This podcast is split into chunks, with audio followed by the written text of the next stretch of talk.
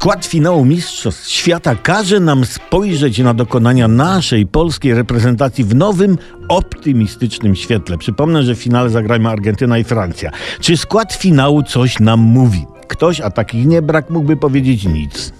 I dodać coś na temat, nie wiem, po, po, poziomu wydobycia węgla w Argentynie, czy wymienić krainy geograficzne Francji. A jednak mówi, jednak mówi. Zauważmy, że dzięki takiemu zestawowi drużyn w finale Polska na mistrzostwach w Katarze przegrała tylko z mistrzem i wicemistrzem świata.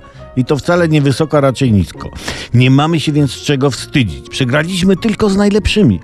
Gdyby na naszej drodze nie stanęła Argentyna i Francja, to ho ho, albo nawet ho ho ho, jakby to zakrzyknął ten koleś ubrany na czerwono z wacianą brodą, czyli Mikołaj, gdyby wysilił się na sztuczność, a zawsze tak robi. Więc może nie jest z naszą piłką tak źle, bo co więcej, Francja i Argentyna są w finale dzięki nam a konkretnie dzięki naszym polskim reprezentantom, gdyż kogo pokonali dumni synowie Pampy i nie mniej dumni synowie Placu Pigal?